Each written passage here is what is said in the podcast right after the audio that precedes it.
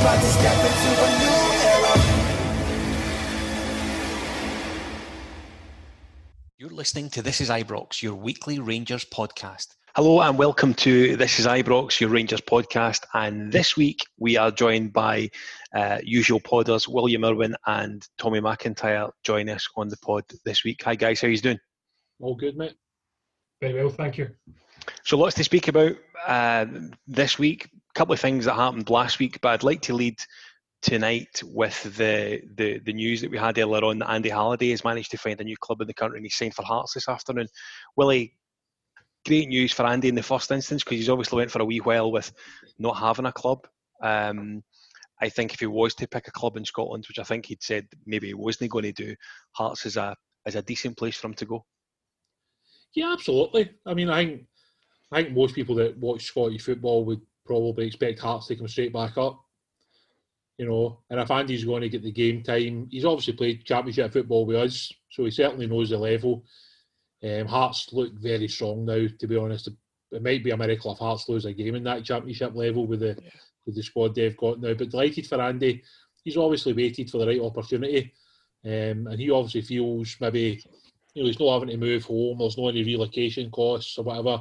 Maybe he's settled up here with his girlfriend or whatever. So good luck to Andy. Hope he does well. Tommy, it was kind of everyone was kind of a wee bit not heartbroken as such, but I think there was a bit of a romance about Andy Halliday when he played with Rangers because he was fulfilling the dream that we all believed at one point in our tiny lives as we were getting older we were going to get the chance to do. He he definitely lived the dream and he had the chance to play for Rangers. Um, he goes with all of our best wishes. It needs to, yeah, has to be said. Yeah, absolutely. You know, the, the, the quick version of that is uh, exactly as you described. He lived the dream. He got a couple of good years out of it. I think he signed an initial two-year deal and then extended on after that. You know, ultimately he's not good enough to progress us further forward. Everybody handshakes all round. He goes with the best wishes. Hearts, really good club for him. He'll do really well in the championship. He'll come up with them because I think they will come up straight away. Yeah, good deal all round for everybody, and um, yeah, wish him the very, very best of luck. Even more so because he's not in our league right now, so we won't be playing against him. Absolutely. So pod uh, this week we're going to cover the Willem II game from last week. We're also going to cover whatever happened at Fir Park at the weekend and look ahead a little bit to Galatasaray, which happens a little later in the week. Before we cover any of that stuff, William, I'd like to rely on your uh, youth expertise of the B team. And in the past sort of seven days, we've moved out three guys on loan to the Championship. Why don't you give us a wee update on those guys? Yeah, of course, mate, no problem. Um, first up, Lewis Bale. I think most days expected Lewis to go out and loan, especially when they obviously added Balogun um, in the window. It was probably waiting for the right opportunity for Lewis. I think he had a few, you know, sort of chances to go to other clubs, possibly even one in England. But it looks as though they've obviously chosen Dunfermline as his next route. Um, it looks like they're quite a good squad this year. I think we'll fancy making the playoffs, and that's a good thing for Lewis because if there's an expectation to get into the playoffs, then it should push them. Um, Josh McPake, that was obviously the one that I think a lot of people were looking out for after what happened at Dundee. You know, going alone to Morton, I don't know if Morton are particularly the strongest this coming season, but Josh can make a difference at that level. Yeah. It just depends where they decide to play him. You know, he can play as a nine, he can play as a ten, or he can play wide. So it'll be interesting to see how they use him. You know, if he can get the goals and assists that most people think he can at that level. Um, so I think that's the big one in terms of Josh was so highly thought of. He got his three-year deal, one of the first to get that long-term contract. Yeah. And then it's you know it's kind of slid away a wee bit, but he's more than good enough to come back. More than good enough. And lastly, James Maxwell. I think yeah, again for James, you know, he needed to go out and loan. There's this kind of line in the sand now where I think when you get to kind of 18, you're looking to push, you know, to get out and loan if you're not part of the first team squad. And I think, yeah, again, that's a good loan for James. It doesn't look as though Queen of the South have got the biggest of squads at the moment, which is probably a good thing for James because it'll pretty much mean that he starts every game. Gets a game, yeah. Which for him is brilliant. You know, I was I was talking to his dad a couple of days ago, and he was just saying he's excited for James to get out and play in loan, and I think that's the same for a lot of players. I think we've got something like ten players now out in loan. So the B team's going to be very young this season. You know, there's going to be a lot of maybe 17 year olds, guys that have just turned 18, and then like the under 18 team's going to be mainly 16 year olds. So there might be a few bumps in the road this year. So if people see the B team maybe getting beat by a couple of goals, or the 18s getting beat by a couple of goals, it's just that they're learning. It's going to be two young groups this year, but that's what the club want. They want two teams that are going to develop and improve over the season. They want to test these players. Um, even for instance, I think on Tuesday they played on Fairland, so like Lewis might end up playing against the B team on Tuesday. Just like I think when Partick played against us last time out, um, I think Big Breen scored a goal against us in the 2 2 draw. But for guys like Leon King, who's getting to play against first team players at 16, fantastic. It's great, isn't it? You know, and that's what we want. We don't want to just sit back and say, well, that was a great win because we had all our 19s playing or all our under 20s playing. That's not really achieving anything. Their guys need to now be out and loan playing. And then like the younger players need to be in playing so that they can develop into first team players. So Tommy, we we've spoke um, at length about the the sort of the, the gap almost that appears between the the B team and the, the first team squad at Rangers. Um, these loans are, are critically important on the players' development in the first instance. Um, these guys really need to go out and, and set the fire alight if you want if they want to come back next season and be and be a part of um, Gerrard's plans. I'm thinking particularly guys like Mayo, who I, I think Willie will keep me right. I think he's 20, maybe even older than that. Yeah. Um, so big move for these guys to try and get first team football and force his way into squad plans for next season. Yeah, I mean, relatively last chance saloon. One would um, one would say they're getting to that you know early twenties to mid mid twenties age group, you know, slightly before. By and large, if you were being critical, you would say it's been let's say three years of the, Gerrard revolution, right? But the money getting into the um, the backroom, sorry, the the academy situation well before that as well. It's always been a central part of the business model since regime change and all that if that's the articulation you want to use. Quite frankly, it's not been massively successful. Right now, I know fine well that it takes a long, a relatively long time to produce players and breed your own and all that. Of course, right? Nobody's saying that should happen in two seasons or maybe even three, right?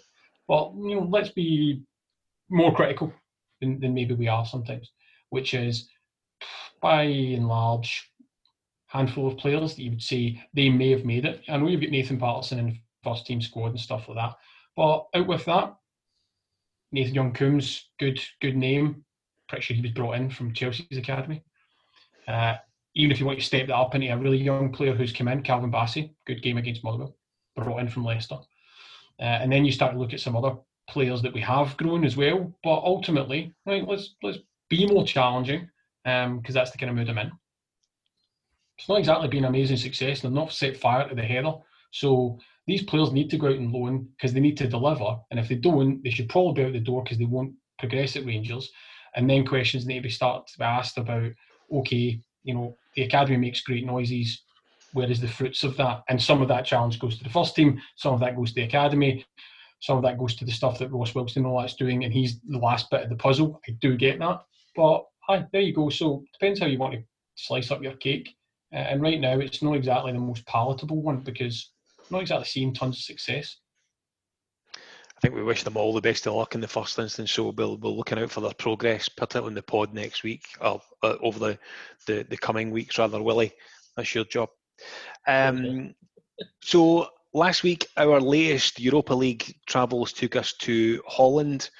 Um, Willem II, which we, we spoke about in the in the run up to it, we kind of we thought that if, if uh, they got by progress, it would be a, a difficult tie, perhaps a more technical tie than, than what we'd had thus far in the tournament. I don't think they particularly disappointed in the first 15 minutes. I thought technically they looked very, very good.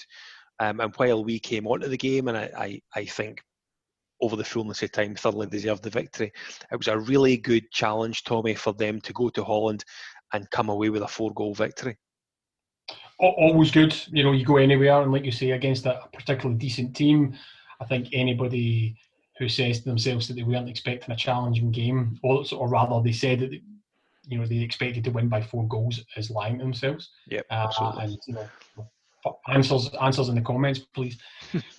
um, it was always going to be difficult. It was. I think you're absolutely right. Willem II produced the goods middle to front. Um, I think they were just lacking at the back a wee bit. You know, undone by a goalkeeping error, a penalty, you know, um, set piece and stuff like that as well. Ultimately, that game though for me probably wasn't a four 0 I I thought Willem II made some really good chances at some really key points, and if they'd have taken any of them, I'm thinking of McGregor saves and stuff like that as well. Um, you know, getting away with he spills one early Yeah. doors as well, whereas their keeper didn't. I, I thought, whilst I fully agree with you, we deserve to win the game. The actual kind of subscript and the narrative inside the game was not a full niller, and we kind of rode our luck a wee bit. And you need to do that. You need to produce your own luck and all that kind of good stuff. But they weren't a bad mob. Getting away with 4 0 out there, keeping that clean sheet, absolutely fantastic. There'll be tougher tests on the road and at home. Um, but you move on, you say those are the kind of games you need to win. But there was a huge slice of luck. If they'd have got the first goal, it'd have been a challenging game. So, Willie, I'm going to come to you next. I think a, a lot has been made the last couple of weeks um, since Jon McLaughlin's came in and was part of the clean sheet army, if you like. Um, how does Steven Gerrard really pick between Allan McGregor and Jon McLaughlin after you have such a stunning performance in, in Europe one week? Um, he couldn't have justified uh, dropping McGregor after that performance on Thursday night. No, I think the fact that he chose Alan for the Willem game showed the respect he's got for him. You know, and he's he's been so impressive in the European ties in particular. Um, I mean, a bit like what Tommy's saying, it's it was one of those games that could have went either way early doors. I think, from memory, we had a chance after about a minute where like Goldson had a direct ball right down the middle, and Ken just I don't know if he lost it in the lights or he just miscontrolled it. But then they had that chance where the guy takes the shot, it ricochets off McGregor. I'd kind of partially kind of looked down because I was just expecting the ball to hit the back of the net. And then it hit off the bar, obviously. And it was like, I think we got away with that there. Yeah. Then made that wee spell where, you know, we started to get a wee bit of control. We got the penalty. And then obviously we get the second goal where the ricochet comes off their goalkeeper. Kenty just happens to be in the right place at the right time.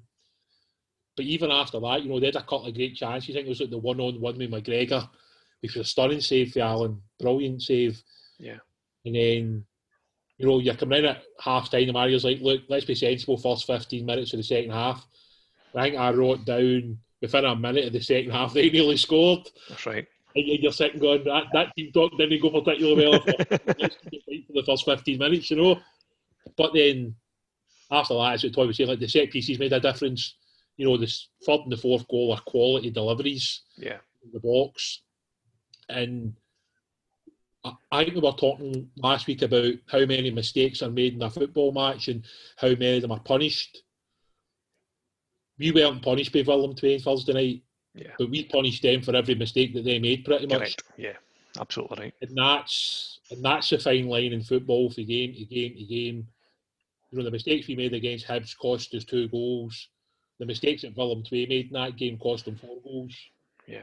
Whereas the mistakes that we made didn't end up in the back of the net. And a lot of people can uh, maybe bypass that. I agree with Tommy, it, it definitely wasn't a 4 nothing game. You know, if that game had finished 4 2 or even 4 3, I don't think that would have been unfair in terms of like the, the chances created in the match. But I, I was delighted, you know, you come through that tie against that level of opposition. I think that's a really good result for us and probably something that's maybe not really been talked up enough. You know, they're a very good team. And for some reason in the Scottish press, it was just like, I Rangers beat Willem II, that's fine. You know, we Yeah. just move on to the next day. But it's just crazy because if any other team had done that to a Dutch team, I'm pretty sure there would have been a lot of talk for days on end about that kind of result, especially away from home. Yeah. Just one thing to add, just very briefly to that. I, I think that's a really good point from William about the fact that the press almost played it down. You know, it would only be a news story if we didn't get beaten. But I think really importantly as well was coming where it did, right after the Hibs game. Yeah. Difficult away tie in Europe, Dutch team, all that kind of good stuff. Straight back on the horse. I'm going to click my fingers again because that was terrible. There we go. That's better. Straight back on the horse, um, and the clean sheet to boot. So you sometimes you need that wee bit of luck just to reinforce the message and get back on the horse really quickly. Came at a perfect time, and it was a really good performance. And we got the slice of luck that you need sometimes. Perfect. I think it gives us the the opportunity as well in, the the sort of one-off game shootout at Ibrox, which is which is fantastic. I think while we'll cover it later, I would la- rather have that tie at Ibrox than having to to travel to Turkey for it. Um, Tommy, I'll stick with you. I, I think we've spoke recently about the the midfield lacking Joe Aribo because he had such a good pre-season. Uh, Ryan Jack started the season really well. I thought that the trio of Arfield, Davis, and Kamara um, in Holland were really, really impressive. Glenn Kamara seems to have really struck a rich vein of form since the international break. Yeah, it's it's. There's no way I'm going to disagree with that comment. Uh, I think they they really complement each other as well. So uh, you know, Joe Aribo had something completely different. You then start to go down a corridor of conversations about what's the best three and who best complements and is it natural to have Joe Aribo in there? I mean, I would always try and make space for Joe Aribo because he's a great player. Uh, I tell you who else seems to have hit a rich vein of form, which is Scott Arfield. And Steven Davis, having come off the back of maybe a poorish performance uh, against Hibs and stuff like that, has found these dictative passing again. They all seem to really complement each other, and that allows them to migrate roundabout because you find, you know, now you're starting to see you know, Glenn Kamara further forward near the edge of the box Yeah. instead of just Scott Arfield making those those runs. Steven Davis, when his his engine allows, gets uh, a little bit further forward as well, and then still able to sweep up. Scott Arfield able to get back into the middle to to take the ball off the back four as well. Like I said, it's less well.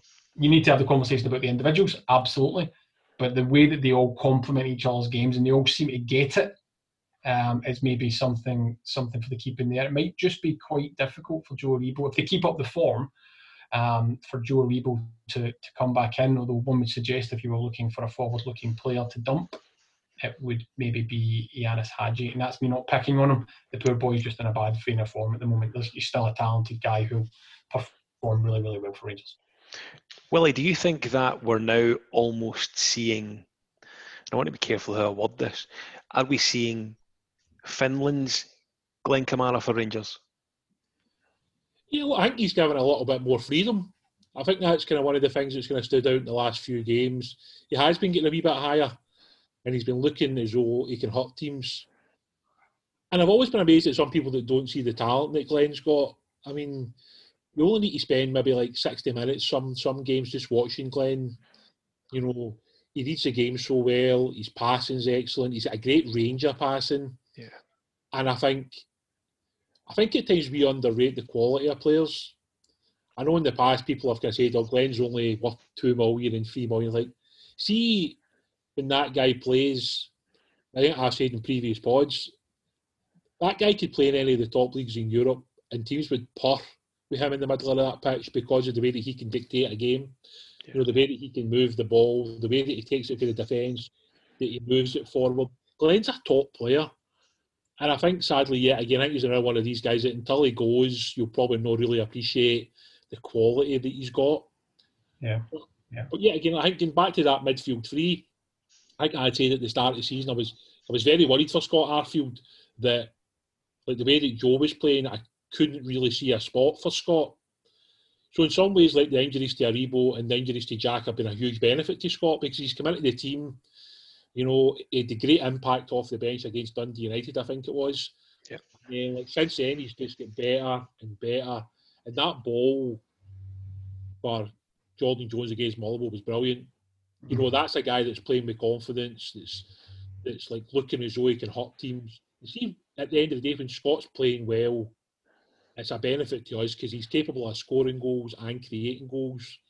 And he's also one of those players that is willing to get into the box, which he's shown in the last year and a half, two years. He's a talented footballer. Yeah. And to be honest with you, the thought of Jack coming back and a Rebo to come back and Roofe to come back. I know we think like the squad's a bit light at the moment because of those injuries, but see once everybody's fit, it's a hell of a thing picking the starting eleven, never mind the bench. Absolutely. It's, it's just just two very very quick points there, just to drop back again to, to Glenn Kamara for a moment, which was I, I recall, and I, I, can't remember which game it was, but um, maybe in the Dundee United game, I, I can't recall. But I remember Neil McCann talking about when he had Glenn Kamara at Dundee, and one of the things he was always you know trying to get out was be a bit more free in your forward running, try and break into the box. Uh, you know, make sure you get your chances where as well. Don't be scared to hit it. And starting to see obviously Glenn getting further and further forward, and he's got that ability. I'm I'm always dead against comparing players to previous players or any other players from any other parts of the world at any time frame because it's a zero sum game. But if he does continue that, because this guy I'm about to reference, his actual ability to pass the ball was generally underrated as well. He's got a bit of the Marcos Senna about. Yeah, great Um, shout. Yeah, and Senna's, like I said, Senna's ability to actually pass the ball was always underrated. He was seen as Spain's spoiler. Yeah, the quotes there, but actually he was a really good player for Villarreal as well. Um, and I think Glenn Kamara's just got a little bit of that that mould about him. Uh, there we go. That's my take. So listen, we took care of uh, Willem Trois in their own backyard on, on the Thursday night, and it teed us up really nicely for what has historically been a, a, a tricky tie for Rangers. I, I've always felt that when we went to, to Fir Park, it's always been a wee bit what Rangers is going to turn up. Narrow pitch.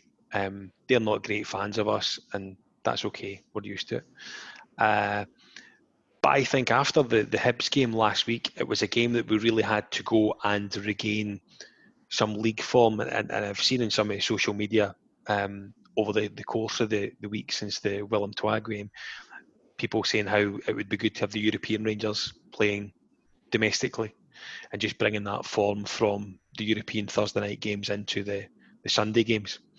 Uh, I thought we were excellent at the weekend at Fir Park uh, and and thoroughly deserved to to come away with, with with what we ended up. I don't know what your guys' takes on it. First, I'll come at you, Willie. What did you think of the game at the weekend? Yeah, look, I thought we came out really quickly. In fact, last week, we could have pretty much scored in the first minute. Yeah. You know, sort of Morelos' header was well saved by the goalkeeper, and I thought that set the tone for us. You know, I thought we were aggressive. You know, the two full-backs were bombing forward. Good to see Bassey coming in for his first start. Thought he looked good as well. Um, but yeah, again, like Tavernier, just some of the runs, some of the movement in that first half in particular was excellent.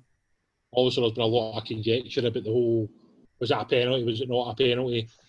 I think sometimes when you're watching the game live, it's hard to stop because sometimes things happen so quickly.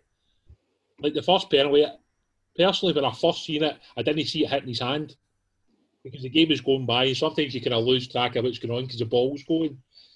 Then, but then when they slow it down, his arms quite a bit away from his body. Like, given the new rules, given what we've seen over the weekend at other games, it's a penalty. I'm not really too sure why all of a sudden, because Rangers have been given a penalty, it seems as though it's headline news, which is it's crazy, but that's just what happens up here. Um, and I thought Tars penalty was great because the goalkeeper went the right way. So it had to be a good penalty. Um, I think I kind of referenced it earlier on the second goal. Really good interplay. Tav and Scotty Arfield to start off with, then the link up with Morelos. Then that slide rule ball for Jordan Jones, it was delicious. Yep. You know, and then when Jordan put it in the back of it, I mean, it's not often in the house that I stand up and applaud, but I did for that. I thought it was a great goal. You know, they don't, they don't. Only get worried. Uh, only get worried, William, if somebody's uh, shouting behind you. Sit down, you. I can't- I can't see. But I think like at times like we don't appreciate some of the goals that we score. Yeah. You know, I mean that second goal was it was back to front, you know, Tav, Arfield, into Morelos, back to Arfield, lovely ball inside the fullback.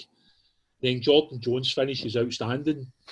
You know, and yeah, again, if that was a team in the continent that scored that goal, there would sometimes be shown that kind of goal again.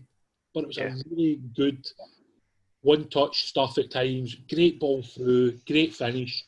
And I felt at that point we were quite comfortable. I didn't really feel Motherwell were were really doing anything. You know, they looked a bit leggy. Maybe showing how difficult it is to come back after these Thursday night games, after the impact them, you know, like physically and mentally they can have on the squad. Yeah. Um, I'll let you choke. Tommy, I, I thought that. Um, so I've been critical of uh, of Jones in the past, Tommy, and indeed I I think I said about three weeks ago or something like that that I actually didn't think he was going to be here um, come mid October. That may still be the case. However, he's certainly he's he's got the jersey now. He's the I would say the jersey's his now to lose. Yeah, so just just to your very starting point though, in terms of European Rangers turning up domestically, also helps when you've got a bit of a European protection from the referee Correct. making the right call. and for Park is yeah, it's always been difficult, and quite recently, lately, quite recently, lately uh, is a terrible sentence. Uh, recently, they've been able to get away with murder Yeah. pretty much. You know, I'm thinking of poor Fabio Cardoso uh, in there as well. And there was more protection for the from the referee, but quite frankly, we, we didn't let them breathe. We played round about them. I think, yeah, they could very well, although I appreciated Stephen Robinson not trying to hide behind it um, in terms of saying, oh, tiredness isn't an excuse. We, we came here, you know, we could have done better. And I think that's fairly it's fairly honest of him. Although a trip back from Israel uh, after a pounding 3 0, I think it was, Yeah. halfway up Beersheba, um, it isn't easy to get over. You know, welcome to what Rangers need to live most years uh, in terms of having to do it Thursday, Sunday, and we don't get any claps on the back. Um, but yeah, I, th- I thought we, we played round about them. We stood up to a wee bit of the challenge, physicality that was in there, which is always in there. But yeah, by and large, I, I don't think I don't think there was any there was there was never any danger. Rangers were always pretty much in control. We actually wasted a couple of decent opportunities as well.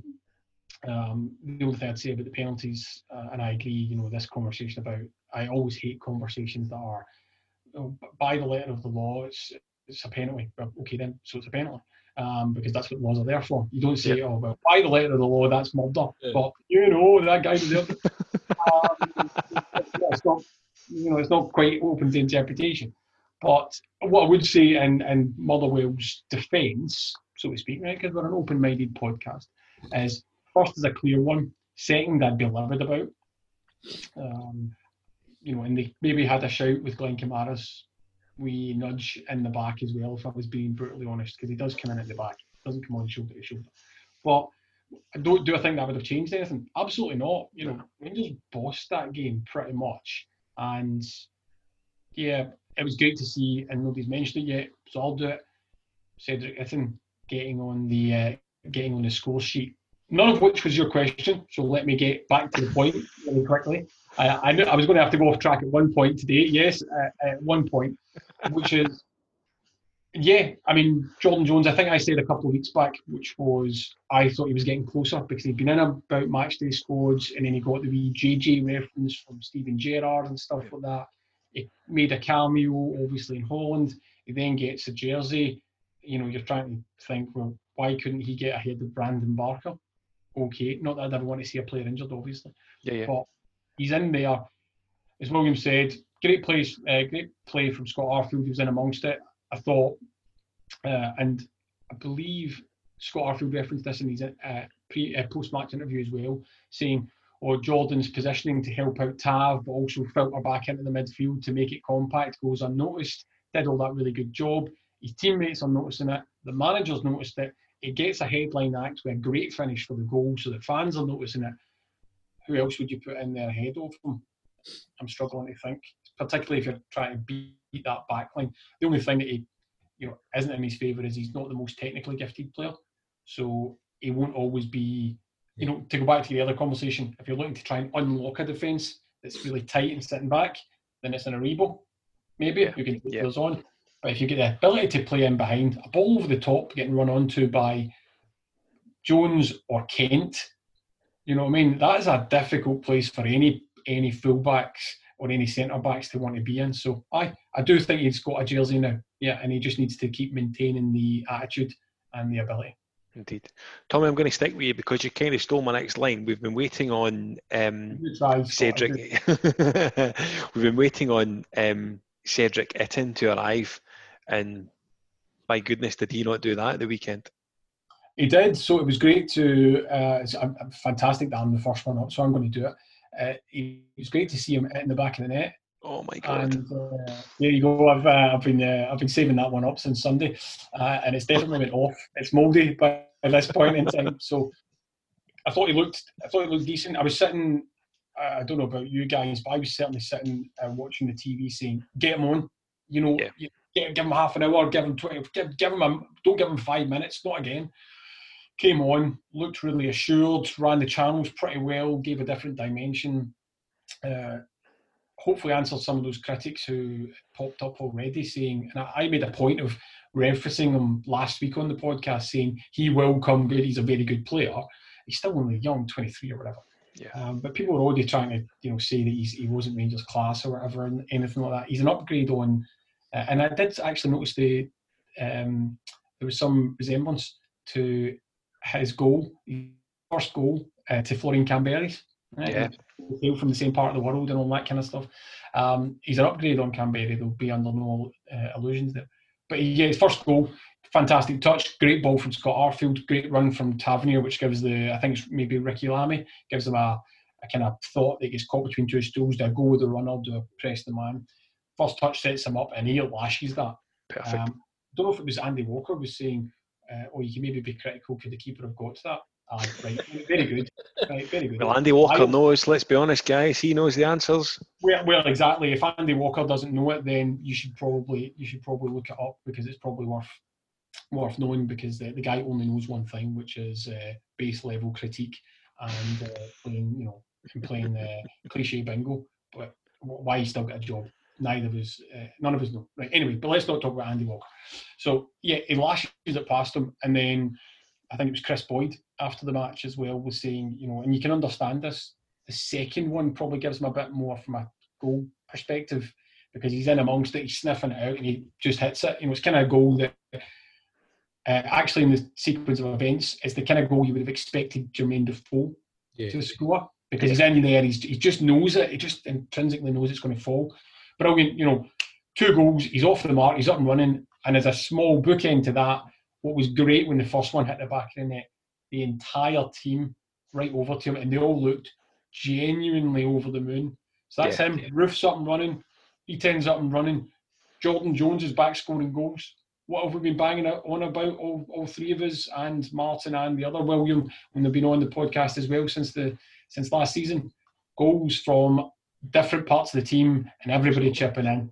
Boom. That sounds like a good place to be. Brilliant. Willie, I, I don't know what I thought when when Itten came on. He looked quite, and I, I think it's one thing we've actually had from all of the strikers in the last couple of weeks. They looked genuinely quite hungry, and Itten's a wee bit different because there must have been the, the proverbial monkey on his back for, for getting that first goal. I thought he looked really eager to impress when he came on at the weekend.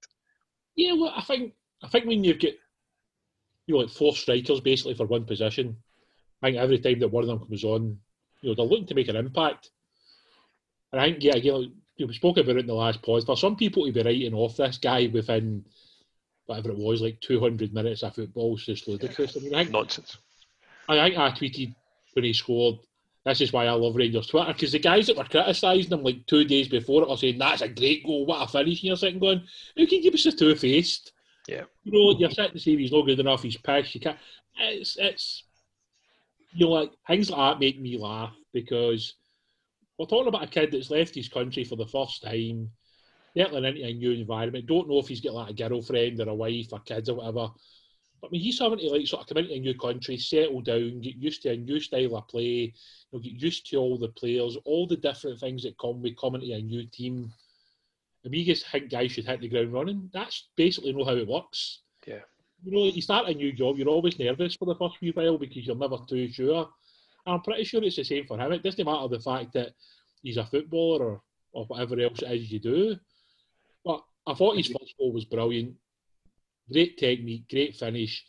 A bit like what you guys talking. That second goal is just a striker's goal. Yeah. Know, he's reacted first to it. And well, if you ask any striker, they would probably be more delighted with the second goal than the first goal because that's the kind of goals they want to be known for scoring. Correct. And I think for Cedric, it's great. It'll give him a huge confidence boost. And I think like the manager referenced it after the match, and I think Tav spoke about it as well, saying that you know when when new players come into the team, it's about making them feel welcome. Can you imagine, you know, like Itten coming on at Ibrox and, and you know the boys are maybe bouncing off them a wee bit, and you know the crowd starts to get a bit restless. I think in some ways having no supporters has been good for some of these players Yeah. because it's allowed them a wee bit of time, and when things maybe aren't going hundred percent right, it's fine because nobody's really getting in their back. Yeah, but William, an Ibrox crowd getting restless with a player. I mean, you, uh, God, come on, you. Oh, I tell you, I've had a few good guys who are behind me over the years, some right interesting characters. So, I mean, a couple of them in my section as well. Everybody's Speaking of rubbish. Even if they've in the back of the net, you're still rubbish. Look, I'll you, the guy that used to sit like behind me in the enclosure, he hated Tav. Like Tav was like the public enemy to this guy.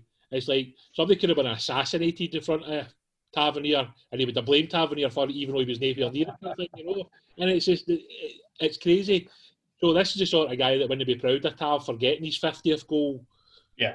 For whatever that is now, six goals in six games and Yeah. four assists in the last six games, and and it's just you know that's the nature of the game with Rangers. You know, you're either really good or you're not so good. It's like sort of Roofe's kind of uh, because he's injured. Roof better come back and score his first game back. Yeah, absolutely. It'll be a croc. That'll be him. He- He'll, Aye. never hit the heights again. They shouldn't be at Rangers. Just a wee thing on uh, Cedric Itten, by the way. I'm sure he, not only is he delighted with the goals, he'll also be delighted that he doesn't have to um, keep wearing the donkey bib in training uh, every every week now that he's banged in a couple. I think the big thing is, and I think you pointed out, the whole squad were delighted for him. You know, the bench were all clapping them and waving at him and shouting at him when he got his goal. And that shows you how difficult it is for players to come in and settle in. So obviously they know how difficult it's been for them. So getting that first goal is massive. And then to get the second goal so quickly, it's just a massive confidence boost, isn't it? Agreed. And he offers us something different. You know, he's not Morelos, he's not Defoe, and he's certainly not Roofe, but he offers us something different. Yeah. I see to me, like, I think his link up play is going to be good. Mhm. Like, his two goals are certainly two very different types of goals. He's certainly not a Morelos in terms of like his physicality and his power. But to me, it looks like he's going to be good with his ball at his feet. He's going to be technically good. He'll probably be good at linking up the play. And if he can get his 20 goals, 25 goals, whatever it may be, then it's just a massive help for us because we've been so reliant on Alfredo for so long. You know, it's great to have other players in the team adding those five goals, 10 goals, 15 goals. Um, and Good to have those options. Good to have those options. Like you Maybe said, I'm loving the fact that um, so many players are scoring goals out with Alfredo. I Yeah. think that's as good a thing that's happened in the last two or three weeks is that other players are making goals, assisting goals, creating goals, and scoring them. That's massive for us moving forward. Well, that's it because you could actually, you could actually, you know, say, and I, I know Scott's about to jump in, so I'll, I'll make it brief, Scott. That Alfredo Morelos hasn't exactly been on fire the last Yep. couple of weeks. I think that's a fair, non-controversial comment, right?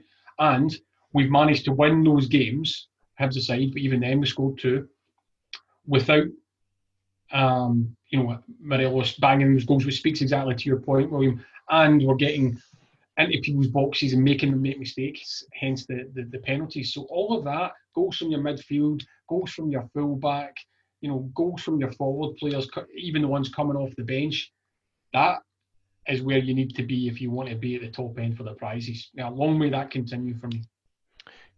Tommy, I'm going to stay with you because I want to speak about Steven Davis. Uh, and I think at the start of the season, everyone thought that he was going to be almost on the periphery and he, he'd be used sparingly, maybe the big games um, and the European games. And I think it's safe to say that the the the fact that we've been maybe a wee bit light on on midfield with injuries, that Davis has maybe played a wee bit more than than Steven Gerrard would maybe like to have used him. The last two games have have just shown that um, the class that he has as as a footballer, um, he's as good as anyone in the game up here. Without a shadow of a doubt, uh, and I've been, well, was critical of Steven Davis as well. And, you know, it's no bad thing to be critical of players when they have poor performances. And then, you know, um, laud them when they have good performances. To, to Williams' example a minute ago, the guy who hated Tav. Well, that's fine up until the moment you hate even the good things and you can't, you know, you're too blinkered. Yeah. So it's fine to criticise Steven Davis. You know, played some poor games. Has he hit form again? Absolutely. And you know, when he is on his game, even when he's not right, he's technically one of the best players in Scotland. And on his game, he reads the game better, and his ability to dictate it. Uh, yeah, I don't think anybody could really challenge that he's probably the best in Scotland at that. Uh, this is why you know he's lauded by everybody who's ever played with him, and you know beyond that, I'm, I think a couple of weeks back there was a good uh, conversation with Darren Fletcher, and Darren Fletcher was talking about when they came to play Southampton, the only person they were really worried about was Steven Davis because he could dictate the game round about them, and so they always get close to him and stuff like that. This guy's a top, top, top midfielder, and if he and some of that goes back to what we were talking about earlier, that was it always Steven Davis getting off the boil, or is it getting the right players round about him in the complement? So you know, does it naturally work when you get Steven Davis and Ryan Jack? Because they always do seem to occupy similar spaces. And it's no offense to Ryan Jack, he's a good player. But if I want somebody passing the ball, right, Jack will out the way because I want Yeah. Steven Davis who can actually do it. Absolutely. Yeah. So some of that and the movement and, and all that, and horses for courses and teams. Not at some point, Steven Davis will need a rest. That's, you know, he's not getting any younger. But is he hitting the form that we need him to hit at the right time? And has he put himself back in the driving place or driving seat for a jersey? Aye, he does. Somebody will have to come back and leverage him out of that because it's not going to be easy. And then you get to the final bit of that is actually when you step back, because there was all the clamouring we need another midfielder. I was saying it myself. I still think we do need another ball playing midfielder. Agreed. Yeah. That pivot, that fulcrum at the, the bottom of the diamond and all that kind of stuff. uh, If you invert it, delta and all that, right? There's not another. I just thought I'd get delta in there at some point, right? Because I just wanted to. I wanted to see it. Uh, lambda, uh, if you if you speak. Um, would be uh, who else can actually do that in, in the Rangers team? Nobody. You could wedge Kamara in there. You could wedge Ryan Jack in there.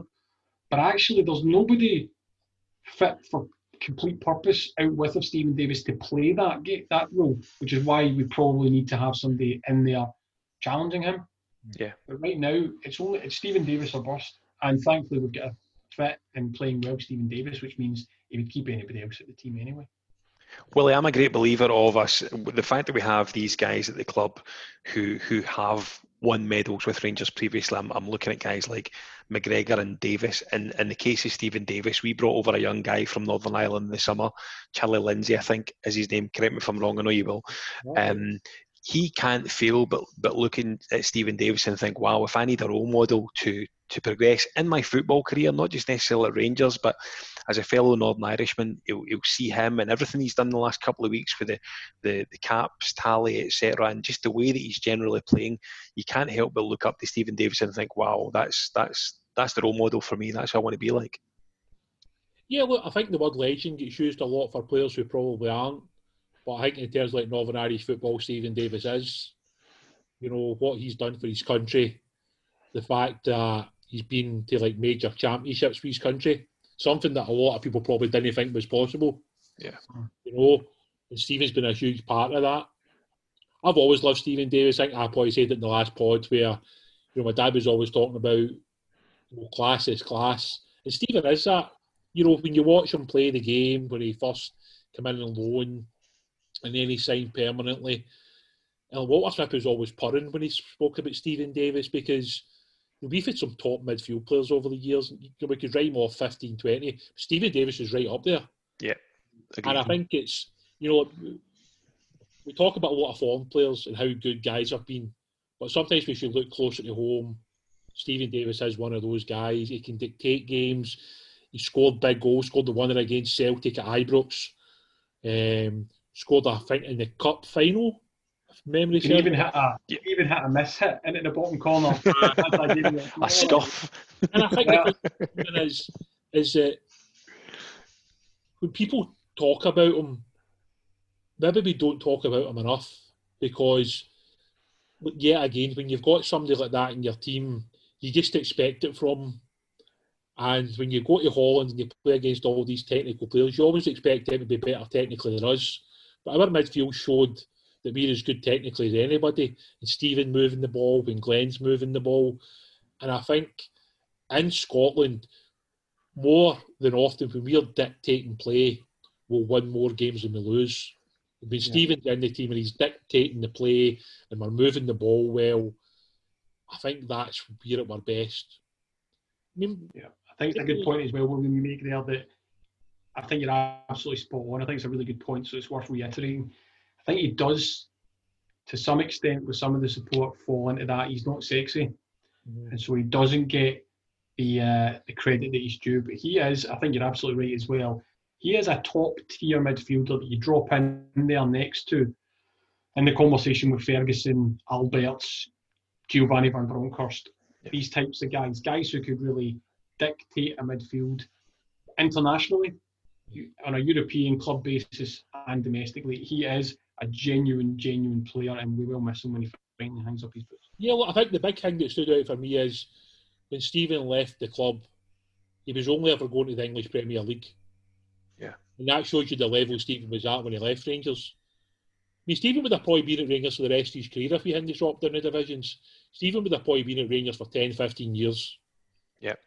Because I don't think Rangers would have and probably captain as well. Probably captain as well. I mean, without a doubt, and I think, you know, like for some of us older players that have had the pleasure of seeing some of these older players and stuff like that, and the fact You that, talk about good sport there, man. aye, He is, I'm afraid. He is. He definitely is. I think, I've dialed up. I've dialed my camera all the way up here to smooth out my face with a filter. It's like this. It's really good. and I just think we're we're very lucky, even for some of the younger Bears that are watching Steven Davis hmm. now, you can appreciate how much longer we've got, whether it's this year or next year or maybe a year after that, depending on when Steven thinks time's up. You appreciate every game he plays because you don't find many players like Steven Davis. And generally, when you do try and find those guys, they're worth a hell of a lot of money, and we maybe can't afford them. Yeah. So the fact we got Steven back up here for free, the fact he was willing to come back up the road, you know, that's a big thing for us. And we're definitely a better team when Steven Davis plays. It's just that simple. Agreed. Tommy, I want to come back to you and just the, the, the sort of last thing I want to, to mention about the Motherwell game at the weekend. Uh, Willie Boyd put out a message in our group on Sunday prior to the game starting to say that uh, Borna Barisic hadn't made it and would, would start on the bench.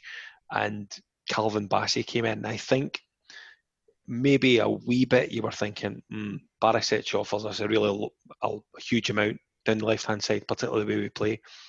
I thought Bassey was excellent on Sunday. I thought he was really, really good. Couldn't failed but to be impressed by him. Uh, Absolutely, yeah. I'll keep, I'll keep it fairly brief uh, on that one. Everybody went, hmm, Barisic. Has he dropped him? Is it just a change to give him a rest? Actually, I think the tight, tight groin or tight hamstring or something like that, which is why the decision was taken out of the manager's hands, so to speak. Very able deputy, slotted right in there. Yeah. Really good defensively, knows his position. Really, really good going forward. Actually, some really good crosses as well. You know, Yeah. a little bit more composure sometimes, but he's a young guy. Does he look like he could be in? You know, I place it on one game, but a natural successor or a massive drop down in quality, which is always what you're worried about when it comes to squad. No, he looked like he did his job really, really well. Kept the line, read the game, can pass one or two wee kind of hair him, scare him moments, but that's to be expected of the young boy. I think there was one bit where he took a second touch and it was just, and then it looked like he was kind of yeah, kick and run. Aye, kick and run, you know what I mean? But thankfully, he's got the pace as well. He's a fair unit uh, of a boy. Yeah. I think I've said before that he, he looks like a freight train and he, he runs like it as well. Yeah. But he's definitely an athlete. Um, again, I'm going to stick with my comparing players and all that. Just a wee bit with me at one moment, I was thinking, oh, do you know, see if he just refined his game. Uh, early Wenger years, Lauren. Yeah, yeah, Um, fair point. Lauren, I should say. Um, I no, it looked really, really good. Long way to continue for the young man. Obviously deserved his chance in training or the way he's trained. He's caught the eye of the, the manager again. And just to link it back, actually, a wee warning or a wee showcase to some of the boys in our academy. Yeah. What it looks like to look after your physique, take your chance, bide your time as a young man. Now, I appreciate there might have been some, you know, oh, you're bringing in another, another young guy and he gets into the first team squad. What about your academy boys? Are the academy boys at left back as good as Calvin Bassey. If they're not, then they need to look at their own games before they start moaning about anything else. Yeah, absolutely. Willie he was very good, wasn't he, on Sunday? Yeah, look, I think the fact that he hadn't really played much first team football, um, I think when he signed for Leicester, he hadn't actually played a first team game. Yeah. So he's obviously come off the bench for us a handful of times now, and then he gets his first start. So there's always that bit of concern because you don't know how it's going to go. But I thought he did pretty well, you know, and I think he's got the experience next to him with Goldson and Helander. He's got experience in the middle of the park with Davis and Kamara and Arfield. So I mean, if there's anything going during the game, and he's, you know, he can look across at these guys or look next to them and say, "All right, calm down, just do the simple things. Pass the ball to Kamara, pass the ball to Davis. You know, you don't need to do anything over the top." But I thought he got forward well. He put in some good deliveries, and I think with him, it's just about sort of refining his game, and also looking at you know the things he can improve upon, and possibly one of the things that I think long term is that they might move him inside Yeah. because he's certainly big enough and strong enough to move into centre half position. Maybe the versatility is one of the bigger reasons why we brought him in because he can play in a couple of positions. But certainly, I thought he did well at the weekend, and I think it's a good thing for the manager. He's now got something else he can look at because Jones came in and did well, Bassey's did well. That's what the manager wants. He wants guys to come in and have an impact. Those two did that. I'm sure the manager was delighted afterwards, and it's allowed them, you know, a wee opportunity to rest some legs. And I think we'll probably see that next Sunday as well when we play Ross County. I think the manager, if we're fortunate enough to get by Galatasaray, you might find that one or two, you know, get a wee rest because it's been a tough last couple of weeks. We've played a lot of games. Yeah. Mentally and physically, it's tough. So the fact that Jones came in and made an impact, Bassey's come in and made an impact, great for the manager, and even Balogun getting his half an hour. Ju- Just a, a very small, very minor point, but and it might sound strange, but it's actually worth saying. It's actually nice to have another naturally left-footed player at Absolutely. the back. You know, instead of somebody getting wedged in to that place, it's fantastic to have that, and it, it always comes across in people's games if that's And that. I think it goes without saying. There's always a, the, there's always an elegance around the left footer. There is, there is, there is. It's a, it's a Um, sexy-looking delivery if you're uh, if you're knocking it with the left foot. Willie, I know you've done your research certainly better than me this week. Speak to us a little bit about Galatasaray for Thursday night, will you?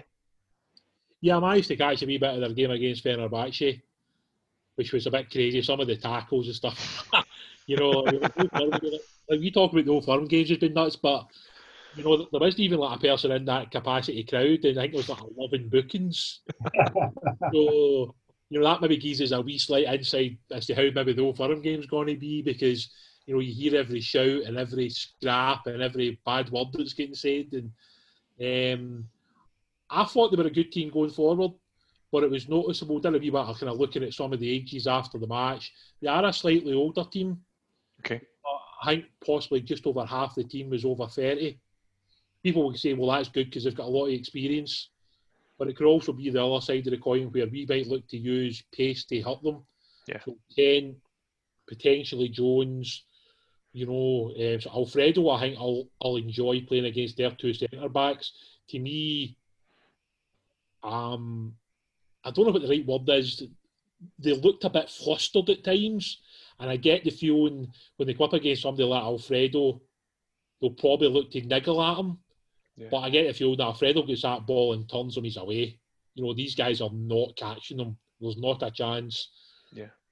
They go to ground a lot. You know, like any kind of contact straight to ground.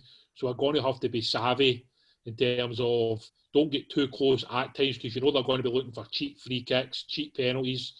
It's just the same European thing, isn't it? It's being smart against these teams is sometimes half the battle. Don't get involved in things you don't have to. And I think one of the kind of wee side shows to it always Falcao against Morelos. And then I'm sure in the back of Morelos' mind he's like, well, I want to go over him. Of course. You know, I want to score two goals to his one. I want to score three goals to his two. Yeah. But to me, straight through the middle, if Alfie's still here on Thursday, touch where he is, he starts. I think he'll hurt their defence. I would probably start Jones and Ken, mainly for the reasons as I thought they looked a bit slow and really exploit them. Although you could also argue that Jones could come on and make an impact off the bench when they tire even more. But for me, if we show up and we play at a good level, we're more than good enough to beat them. But what I would also say is they've still got a lot of quality players. You know, guys that have played for some top top European clubs, and even at their age, they can still hurt us. So it's important that we get everything right on the night. But I do believe that we can beat them and we can make it into the group stages again. Tommy, it's it's the magnificent bastards derby, needless to say, and um, Steven Gerrard's been really quick to say that it's going to be a tough game for us on Thursday night. As I said at the start of the pod, I, I think if we had the opportunity to play a one-off tie at home to get into the group stages, um, I think we can go into Thursday with a little bit of confidence, don't you?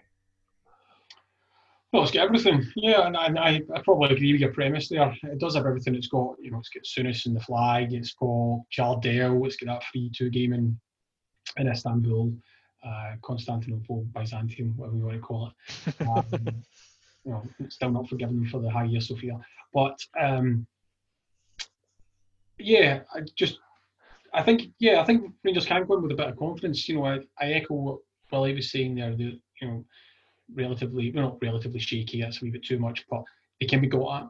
You know, they I think they're sitting joint top of the Super League after three games. You know, seven points or something like that. I think they drew nil nil at the weekend with uh, and they do have some some names. You know that torch passing to to Falcao is a nice wee sub story. I think Falcao's on record as saying that uh, Alfredo Morelos, when he broke into the Colombia team last year, is the future of uh, Colombian football. So it'd be a nice wee. I think Falcao's now what, 34, 35 in there Yeah. somewhere. So it's a nice wee batting passing. Um, I think they've also got what Arda Turan is in there, Feghouli, um, Ryan Babel.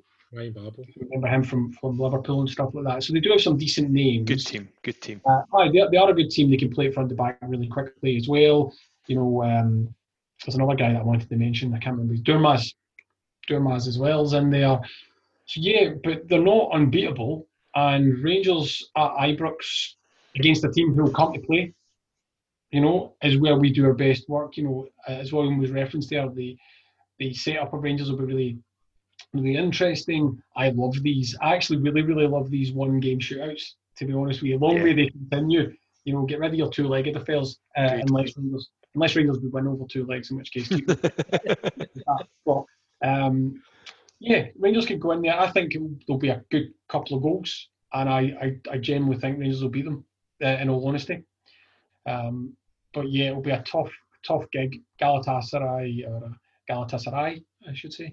Um, I still, still a bit of a powerhouse. They've, they've not been electric, electric, and Yeah. maybe not the, the the Galatasaray hold, but they can still mix it up. They still have quality. Rangers need to be on their toes and at the top of their game. That's that's. If you thought that you know, thought um, Willem Twee were going to be a different, uh, sorry, difficult proposition, which they were, and they still created chances against us, and we got out with that four 0 win. Sounds strange to say got out, but we got away with it.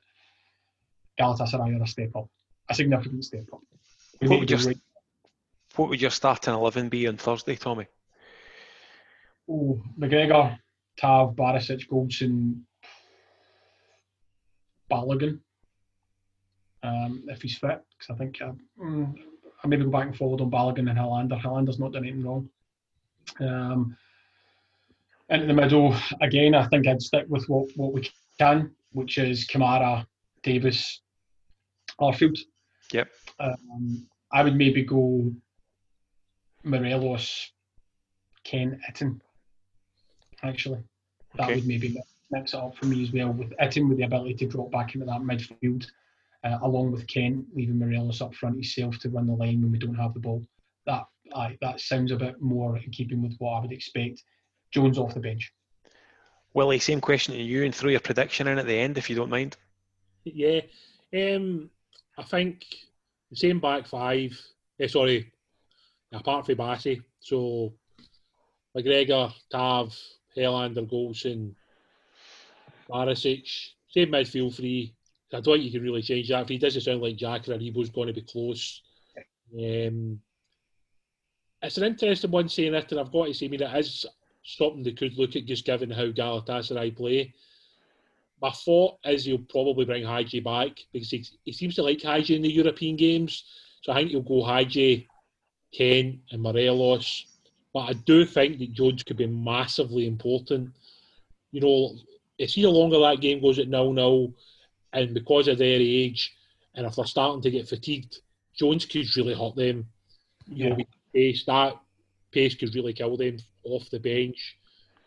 I think we'll go for Rangers two, Galatasaray one. So I, I feel that I should give you a prediction as well, Scott, because I didn't, which will be Rangers three, Galatasaray one. And uh, as a wee, you know, kind of funny aside, if Hagi scores, Istanbul-born Hagi Yep. scores with Galatasaray, there's going to be some some broken hearts down uh, down Galatasaray way. Um, aye, So I, I personally think um, Hagi will play because the, I think one of the main reasons he will play, regardless of how good others are in form, these are precisely the games mm. that Ianis Hagi is, is at Rangers for. These are these are exactly the games where you need him to turn up and give us a ten out of ten. Without any debate, we, we absolutely need him to do that on Thursday night. I agree with you completely on that, Scott. And the reason why he doesn't make my starting eleven is the ex- it's the exact same thing I said when I was watching the Willem game. And by and large, he didn't exactly have the greatest game. Now, again, I'm buying this drum all the time. I'm not picking or scapegoating Ianis Hagi. The top player, he will come good, and eventually these Rangers will get a massive profit. Full stop, right? But he's going through a right bad patch at this moment in time. And I'm not entirely sure that Galatasaray is the game that I would risk him eventually turning up. Uh, I, I need somebody who's going to be in there and who's probably going to put a wee bit more work in in the tracking back as well. Um, so I, that's why it might be a Jones or an Itten, Itten for me, obviously.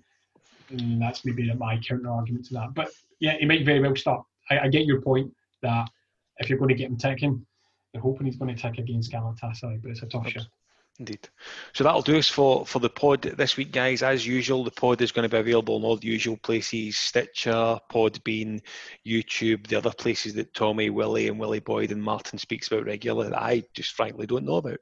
Um, it'll be available tomorrow morning, Tuesday at 9 o'clock, 9.30 ish. Willie, thanks for your time tonight. Tommy, always good to see you, my friend. Um, good luck to the Rangers on Thursday and enjoy your week.